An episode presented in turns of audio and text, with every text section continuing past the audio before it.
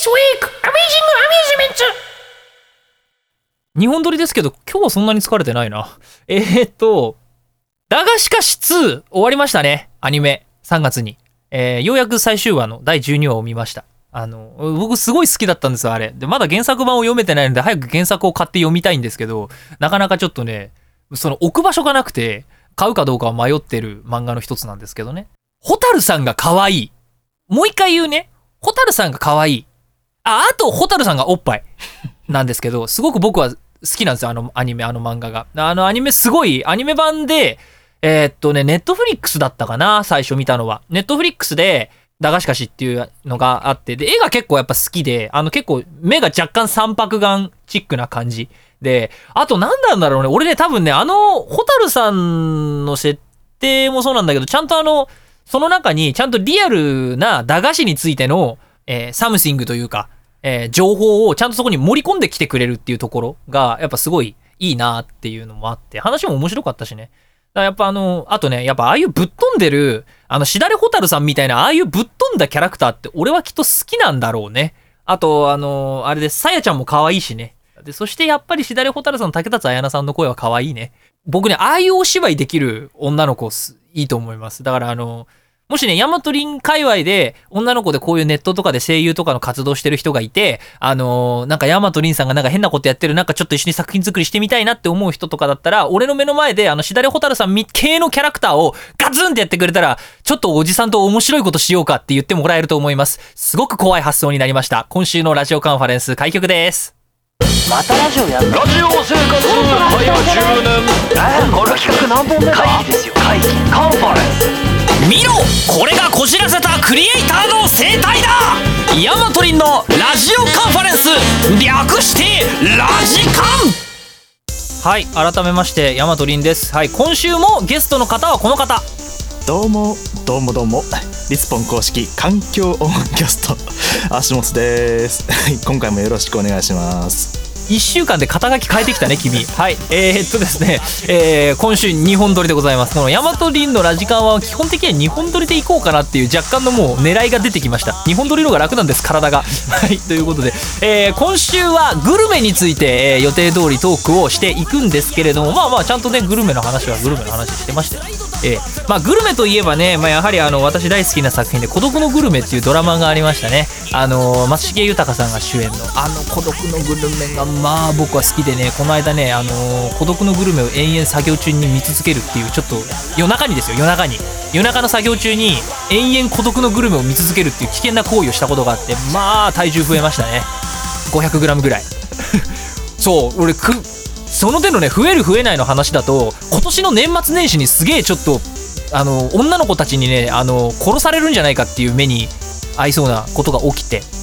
年末の、えーと、30だか 31?30 だコミックマーケットの打ち上げだったから冬コミの打ち上げで、えー、っとすごいまあ売り上げ出て僕のね大先生の三影龍太郎さんっていう仮面ライダーゼクロスの時にスーツアクターをやってらっしゃったもうもう本物のライダー関係の人ですよ。の三影龍太郎先生僕にとってはもう師匠なんですけど三影さんと,、えー、っと僕の奥さんと僕3人でコミケが終わった後にまあ打ち上げって言ってあの吉祥寺の、え、しゃぶしゃぶの食い放題かな？に行って、まあ、もちろん僕のね本の売り上げで本というか CD の売り上げで食べに行こう。ね多分たんですでまあ本当もう動けなくなるぐらい食い放題ですからもう動けなくなるぐらい肉と野菜と米食ってあとうどん食って。で挙句の果てにもうアイスクリームのバーみたいなのもあるからアイスクリーム3杯ぐらい食って。ああもうしばらく動きたくない。って言いながら、まあ、結局その後車を運転しなきゃいけなかったんですけど頑張って車を運転して帰りました。っていうのを、えー、やり、えー、それをして、えー、12月31日は割とおとなしくして元旦に、えーと、嫁さんの実家の方に行て、えー、としゃぶしゃぶじゃなくてすき焼きの食い放題行ってまた食え動けないぐらい食ったんだよ。で翌日の2日は俺んちの俺の実家に行って焼肉食ったんだよ。それだけ食い倒して体重が3キロ減りました。おかしいですね。えー、ヤマトリンのラジオカンファレンス。座して聞け stay tune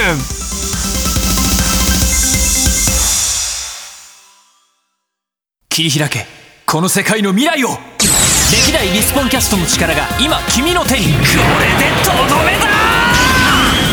ス Android 専用ソフトボイスアプリリスポン。初回特典は量産型ヤマトリンダウンロードパス。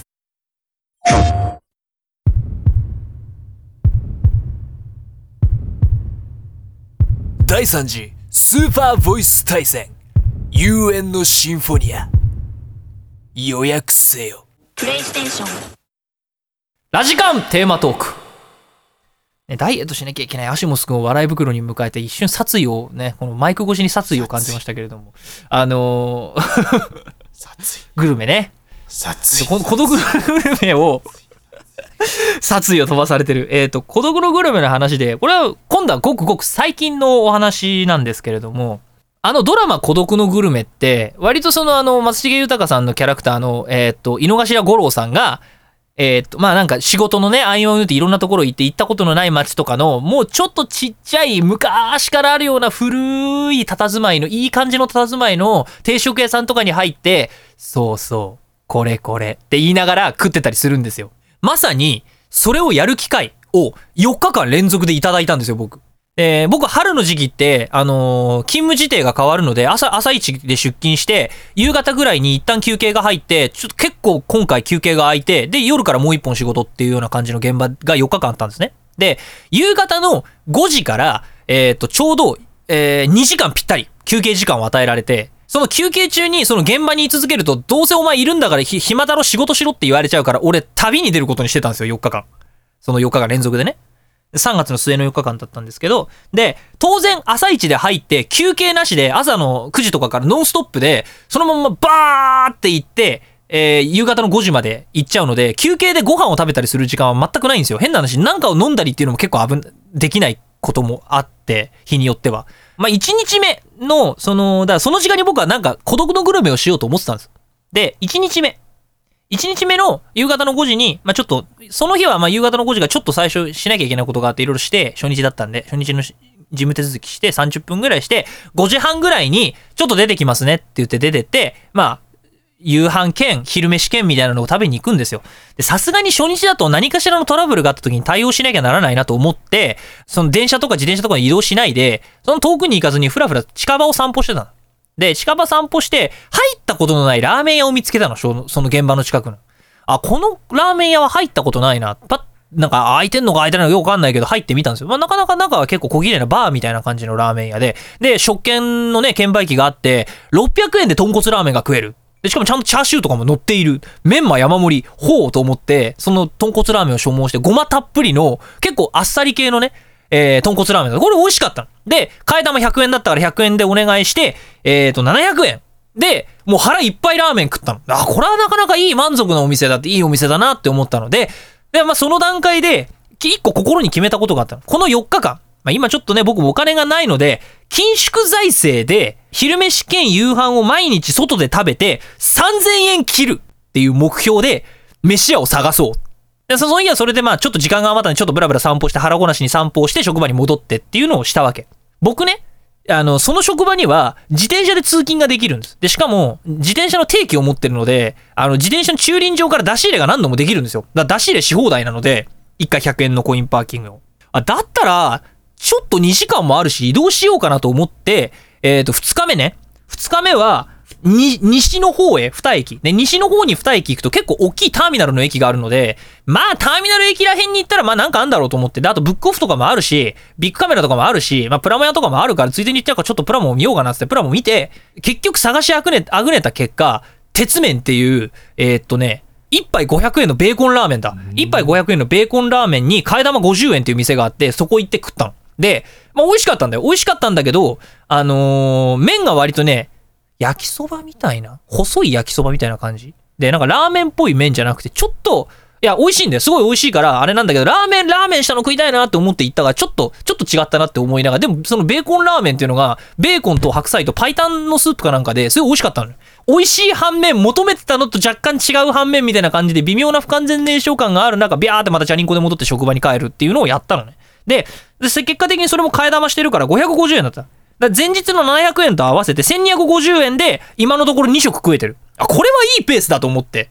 で、翌日、3日目。で、3日目は西に行って、で、西二駅でターミナル駅にで、ターミナル駅に行くと、そんなに、なんだ、チェーン店ばっかりで、であと、値段も高くて、要は、ターミナル駅ってなるぐらいだから土地代が高いから、あのテ、テナント料が高い。結果的にラーメンの金額が上がっていくみたいなこともあって、まあ、別にラーメン縛りしてたわけじゃないんだけど、錆びれた場所に行こうと。で、錆びれた場所に行こうと思った結果、何をしたかっていうと、近隣のプラモデル屋を調べたの。で、プラモデル屋で、んあのー検索するといろんな店が出てくるんだけど、出てきて、要はちっちゃい小売店、一般のちっちゃい小売店を見つけて、で、そこに行くと、大昔のミニ四駆のパーツとかが試造さ、デッドストックで残ってて、手に入ることがある。と思って行ってみたのね。で、今度は西じゃなくて北上したの。二駅北上。二駅北上チャリンコでビャーってやりました。二駅北上していったら、プラモ屋さんがあって、そこにプラモ見たら、超レアパーツがあって。30年近く前のレアパーツがあって、マジかしかも定価で当時の値段だと思って、それを山のように買って帰ったんですけど、で、その帰りの、いやーすげえいい出会いだなと思って、ふーって帰ってきて、その一個間にある途中の駅のところに寄ったら、その駅って女子大が近くにあるんだけど、昔はどっかの体育大かなんかのグランドかなんかが昔あったんだよ、そこの近く。で、俺昔そのエリアで遊んでたことがあったから、子供の時とかに、あの、知ってたのね。で、そのグランドがなくなってるのをその時知って、ああ、ここなくなったんだって思ったんだけど、要は、体育大の、えーかなんかの専用グランドかな？かなんかがあるってことは、当然、もう、腹すかせて、もう食欲のゴンゲとかした青年たちが集まるような場所だから、定食屋とかがいっぱいあったのよ。で、その定食屋は半分ぐらいは残ってたのね。で、俺、店全然覚えてはなかったんだけど、子供の時だったからさ、自分で子供の時に定食屋に入って飯食ったりはしないから、わかんなかったんだけど、そういえばあったなと思って、駅の周辺をふらふら回ってたら、やっぱ路地ちょっと入ったところにあったんだよ。で、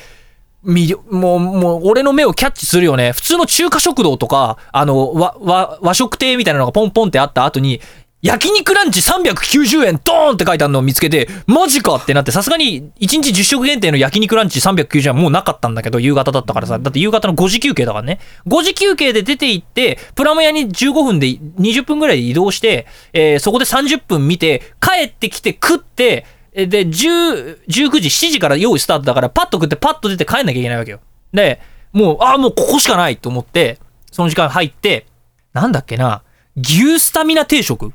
っていうのを頼んだの、そこで。で、その牛スタミナ定食ってのがすごいんだよ。えーっと、すき家って、あの、牛丼屋の、牛丼屋のすき家って、カレーのメニューがあるじゃない？で、あれのカレーの一番大きい特盛りの大皿、大盛りかな？大盛りの大皿。すごい浅い、すごくでも広い、大きい皿があるんだけど、あの皿に、マシマシに、その牛すき焼き定食ってやつは、それと同じサイズのお皿に、マシマシの飯と、カレーと、えーっと、唐揚げと、えーっと、あと、串？えー串じゃない。えーっと、あれだ。とんかつのちっちゃいやつを半分に切ったやつと、あとは炒めたその牛丼の上に乗っかってる頭みたいなやつと、だけだったらまあ納得できるんだけど、だけじゃないんだよ。サラダ一一皿、ちゃんと具が入ってる味噌汁がついて、お値段700円。これはすごいと思って、出てきた時にびっくりしたんだよ。で、米の量も尋常じゃないんだよ。700円かこれと思って。普通にそこらで買ったら1000いくらするぞって思って。で、それを急いだ、急いで食わないと間に合わないんだよ。だからもう 味わう、味わったけど、急いで食って、うわー帰ってったんだけど、まあ美味しかったね。美味しかった。それが700円だった。で、2日目までの合計が1250円だから、プラス700円で1950円。すごいでしょ ?3 日食って1950円で2000円切ったんだよ、俺。あと1000円分なんか食えるじゃんってなったら変な話、その路線で言ったら1000円積んだら一体いくらの飯食えるんだって思って。すげえ胸がドキドキして4日目。だからもうおかげで朝一の仕事が楽だったよ。でもね、4日目に、あの俺最初ね、2日、1日目と2日目は午後出勤でよかったんだよ。その日。で、1日目はなんとか午後出勤的な状態に持ち込めたんだけど、2日目に別の担当の人が風邪でぶっ倒れてちょっと変わってって言われて朝一になり、で、挙句の果てに3日目が終わった段階でごめん、明日、本当の本当の一番朝早いオープンのやつやってもらっていいって言われて、一番朝のオープンだと俺家出る時間が30分ぐらい早くなるのね。で、前の日結構他の音響系の仕事が溜まり込んでたから、あの編集の仕事が溜まり込んでたからちょっとやんなきゃなんないと思って夜中にやったんだよ、3日目の夜。3日目の夜それをやって、あ、でも朝、朝すげえいつもより早いんだよな、辛いな、でも気をつけようと思って頑張って畳んで早めに寝たの。寝たんだけど、3日目の夜。寝たんだけど、もうなんか遅刻すんの嫌で、で、自分がその、あれ、現場の鍵を持ってて開けるから、俺がもし遅刻、寝坊して遅刻でもしようもんなら開けられないで、朝一からの、あの、その現場である仕事で、お客さんが来るから、もう、俺が開けられなかったら大惨事になるんだよ。ってなってすげえ怖くて、で、久々にそのオープンのやつを俺、俺はいつも夜の閉める側の方をよくやってたんだけど、開ける側がすごい久しぶりで、すごい朝怖くて、あーあ眠りが浅くて、はって起きたら5時だったのね。で、5時、5時半か。朝の5時半で。で、本当だったら7時ぐらいに起きればいいんだけど、5時半。二度寝したら起きれない気がすると思って、もういいや、そのまま起きたし、で、仕事溜まってるからやっちゃえと思って、5時半に起きて仕事を始めたんだ。始めて、いや、いろいろこういうガチャガチャガチャガチャやって、朝の時間、家出る時間になって、あー、でもちょっと眠いなって思って現場着いて、あの、あれを開けて、現場を、鍵を開けて、で、まあ、ね、後輩とかがバンバンバンおはようございますって入ってきて、で、ちょっと一瞬、ちょ、ちょっとごめん、カウンター見ててって言ってコンビニに行って、あの、セブンカフェとかでね、コーヒーを買ってさ、俺結構セブンカフェも使うようになったんで、下手なね、あれより美味しいんだよね。エクセルシオールとかの本日のコーヒーより全然美味しいんだもん、セブンカフェの方が。セブンカフェってコーヒー頼んで、飲んでさ、あし、カフェイン入った、頑張ろうっつって朝一で仕事して、もう眠い目こすりながら夕方の俺は5時を楽しみにしてたの。もう昨日までを1950円で乗り切ってる。1000円で定食屋に入ったら一体どんなうまい飯が食えるんだ？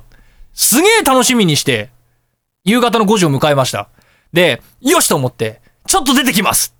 ちょっとじゃないんだけど、全然小旅行なんだけど、西に行きました。ターミナル駅です。ね。えー、2日目は北上しました。いいとこ見つけましたよ。で、今度、えーっと、東の方に行くと、やっぱ一駅で大きいターミナル駅があるんだけど、東のターミナル駅に関しては何度も俺、一回そこの現場に、あの、勤めてたことがあったから、いまいちなの知ってんのね。で、当然ターミナル駅だから、安い飯屋はない。俺が目指してるのは、錆びれた駅にある、あの、古い佇まいの店だと思って、で、そこで今度は南下したんですよ。下に行ったの。下に二駅。で、下に二駅行ったところにプラモ屋がある。これも気づいて、そこも行ってみたの。ギリギリまだ店や、閉めずにやっててさ、閉めてあの、夜の7時が閉めなんだけど、夕方の5時過ぎだったらまだ、まだお店開いてると思って行ったのね。で、行ったら、一回すごい前に来たことがあるお店だったんだよ。で、あ、でも、あったな、この店と思って行ったら、店、店のおじちゃん俺のことはもちろん覚えてなかったんだけど、それは俺もちょろっと寄っただけで。で、その時多分ね、アルバイトかなんかの子かな、若い子がいたので、違ったんですよ、その店頭のおじちゃんとは。で、なんかいて、あ、なんか来た時よりも、なんか品揃えが充実してるなーなんて思って、昔からある古い感じの。でね、駅から1キロぐらい離れてんのかな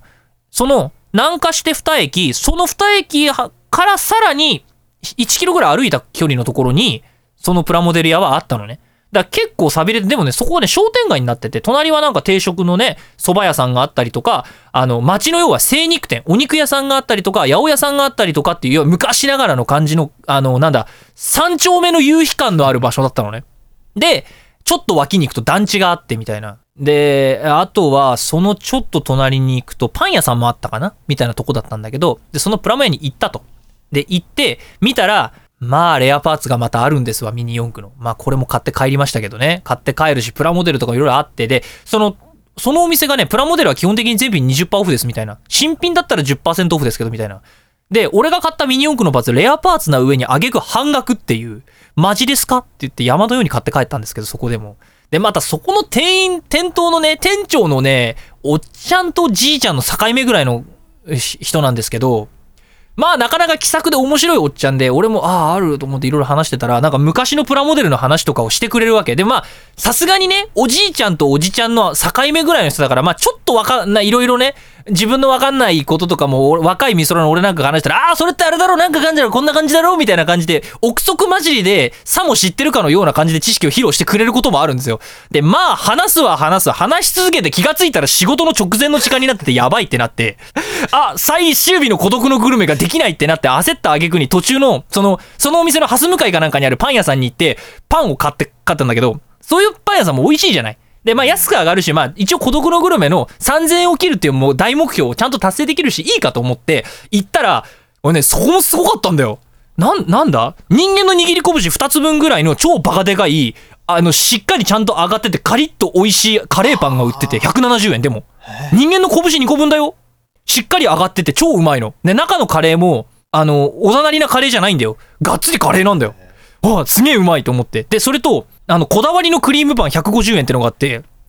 それも買おうと思って。あともう一個なんだっけな、焼きそばパンだコロッケパンかな？かなんかを買う。メンチカツ？なんかその辺の揚げ物が挟んであるパンを買ったら、それも特製ソースですで、美味しかったのよ。それが、500円かな？ぐらいだったのね。なので、結果的には、1950円に500円だじゃ1450円で僕は、なんと4日間の、えー昼飯と食事を済ませるっていう偉業を達成したんですよ。でね、このね、最後の500円にもちょっとエピソードがあって、今ってさ、あの東京なんか増えたんだけど、セルフレジってあるじゃないですか。自分でレジに持ってって自分でピッピッピッピッってやっていくやつ。あれが増えてるのは知ってんの。で、うちの近所の俺がよく行くスーパーもセルフレジを導入してて、実際セルフレジを俺は使うことがあるんだけどさ。で、ちっちゃい小売店のパン屋だよ。セルフレジがあったんだよ。でもセルフレジがある割には店員が暇し、ちょうどひその時奥で、もう夕方だったからさ、パン屋さんはもう焼いてないからね、当然。あの、一応お店の中誰もいないわけにいかないから、っつって、一人人はいて、その人がパッと出てきて、あの、まあ、セルフレジなんだけど、レジ、レジに立ってくれてさ、話してくれたんだけど、えっ、と、パン屋さんって、トレイを最初入ったら置いてあって、それを、トレイを持って、トングを持って、パンをトレイに乗っけてくじゃない乗っけてって、で、レジに持ってく。で、その、えっ、と、トレイが半透明のプラスチック系のトレイだったのよ。塩ビかなんかのトレイだったの。で、珍しいなと思って、まあ、おしゃれにしてるお店だったから、あ、おしゃれに気を使ってるのかなって思ったの。で、ぐるっと回ってパンを3つ選んで、で、いざレジに持ってった時に、レジを置く台が、すごい洒落たテーブルっていうかなんか偉い、不思議なテーブルだなって思ったら、ピカッとテーブルの上に置いたら、テーブルが光ったんだよ。ビカーって。はぁって思ったら、テーブルがライトテーブルになってる。で、そのライトテーブルで下から照らされて、パンが浮き、浮き出るっていうかそのパン、パンのシルエットだけがかけて残るじゃん。で、光ったあたりでピッて音がして、えって思って、上を見ると、その、ライトテーブルの上にトレイを置きます。トレイの上にはパンが乗っかってます。そのトレイの脇に謎のスキャナーがついたアームみたいなのがあって、席、なんかカメラみたいなのでビコーッつってそれを撮影して、で、撮影したら、はぁって思ったら横を見ると、大きい画面にその撮影したパンの画像が映ってる。で、そのパンのシルエットが赤い線でピコピコピコピコピコって書かれてて、これは何パンいくら、これは何パンいくら、これは何パンいくらっていうのが画面に出てんだよ。で、はい、いくらになります。そのセルフレジのやつにコイン入れて、生産してくださいって言われたの。な、な、なにこれ？何この未来と思って。小売店のちっちゃい三丁目の夕日はどこへ行った？みたいな状態になってて、本当に、本当だよこれ。マジマジマジ。本当に。えこんなの俺初めて見たと思って、で、まあ会計済ましてパン入れてもらってね、袋に入れてもらって、持って帰ったんだけど、この、このレジってこんないっぱいあるんですか？こんなの最近あるんですか？って聞いたら、あ、セルフレジよくありますよって言われて、セルフレジ増えてますよ、スーパーとかで言われて、あ、いや、セルフレジは知ってるんです。セルフレジは知ってるんですけど、このピッてやるって画面までついてるセルフレジ初めて見たんですけどって言ったら、あ、それはうちしか見たことないですねって言われて、あ、やっぱそうなんだって思ったんだけど、だから、た下手したらそのお店特定できるよ。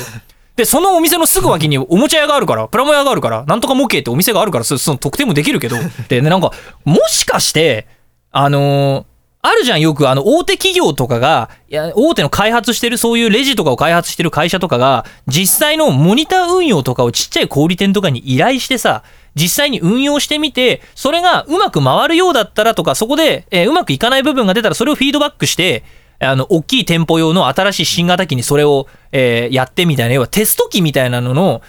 に参加してるお店なのかなと思ってさ。わかんないよ。これは俺の憶測なんだけど、ひょっとしてそういうことなのかなって思って、だから、やっぱそういう未来ってね、グルメの世界にも来てるね。いや、それ自体はグルメじゃないんだけどさ、でも、やっぱすごいと思ったよ。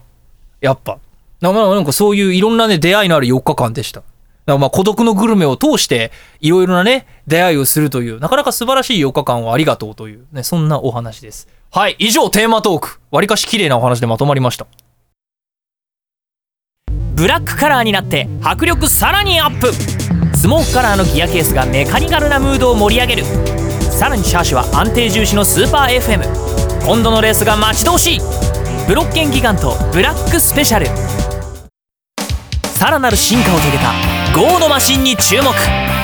パワフルなスタイルフルカウル超大径タイヤが生む新しい走りこれがトップを狙うスピードとパワーフルカウルミニ四駆ビートマグナム The songs for you。えーヤマトリンのカバーソングやオリジナルソングをお届けいたします。えー今週はカバーソングです。中華一番の主題歌、ディーンさんの君さえいればお聴きください。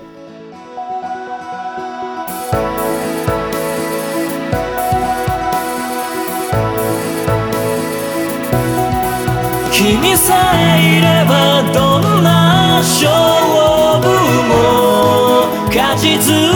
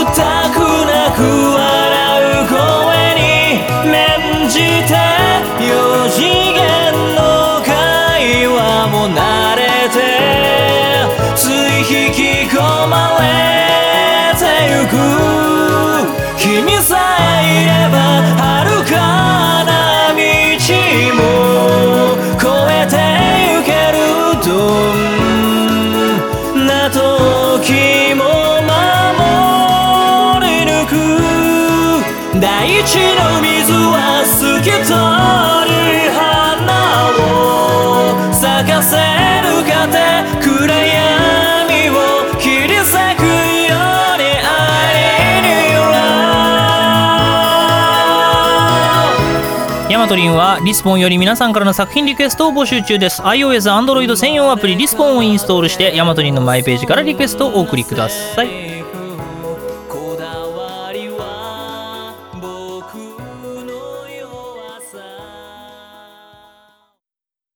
エンディングトークです。前回のあの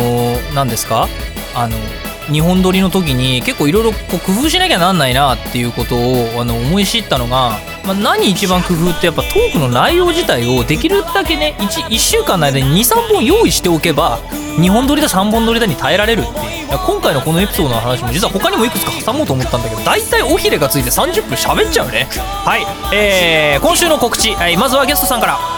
今回はイベントの告知です、えー2018年、えー6月17日日曜日、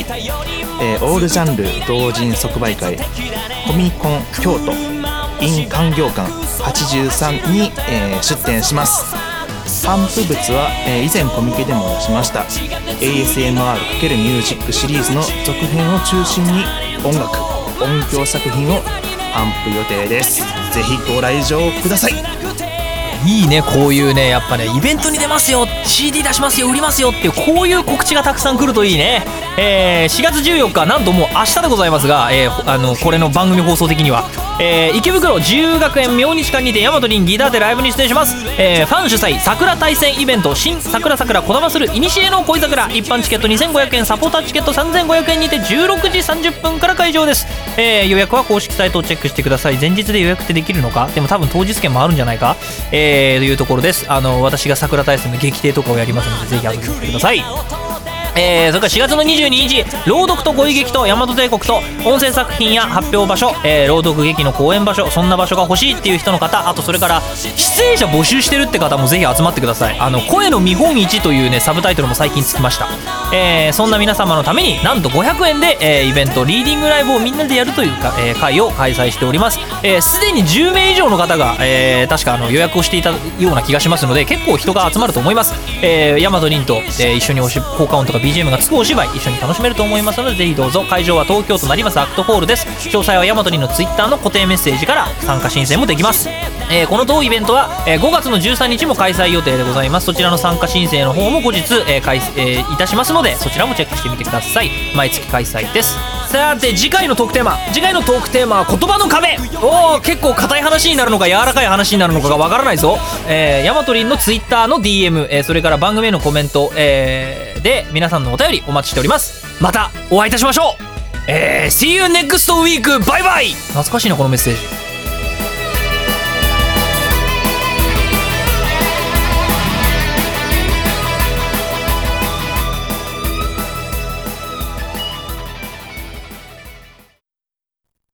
今週のセクシーこんばんはリンネさんよ今週おすすめのセクシーの発表です。ファイナルファンタジーでお世話になったものシリーズ。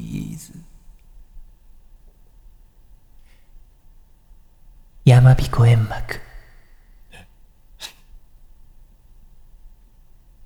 山彦煙幕。山彦煙幕。また来週。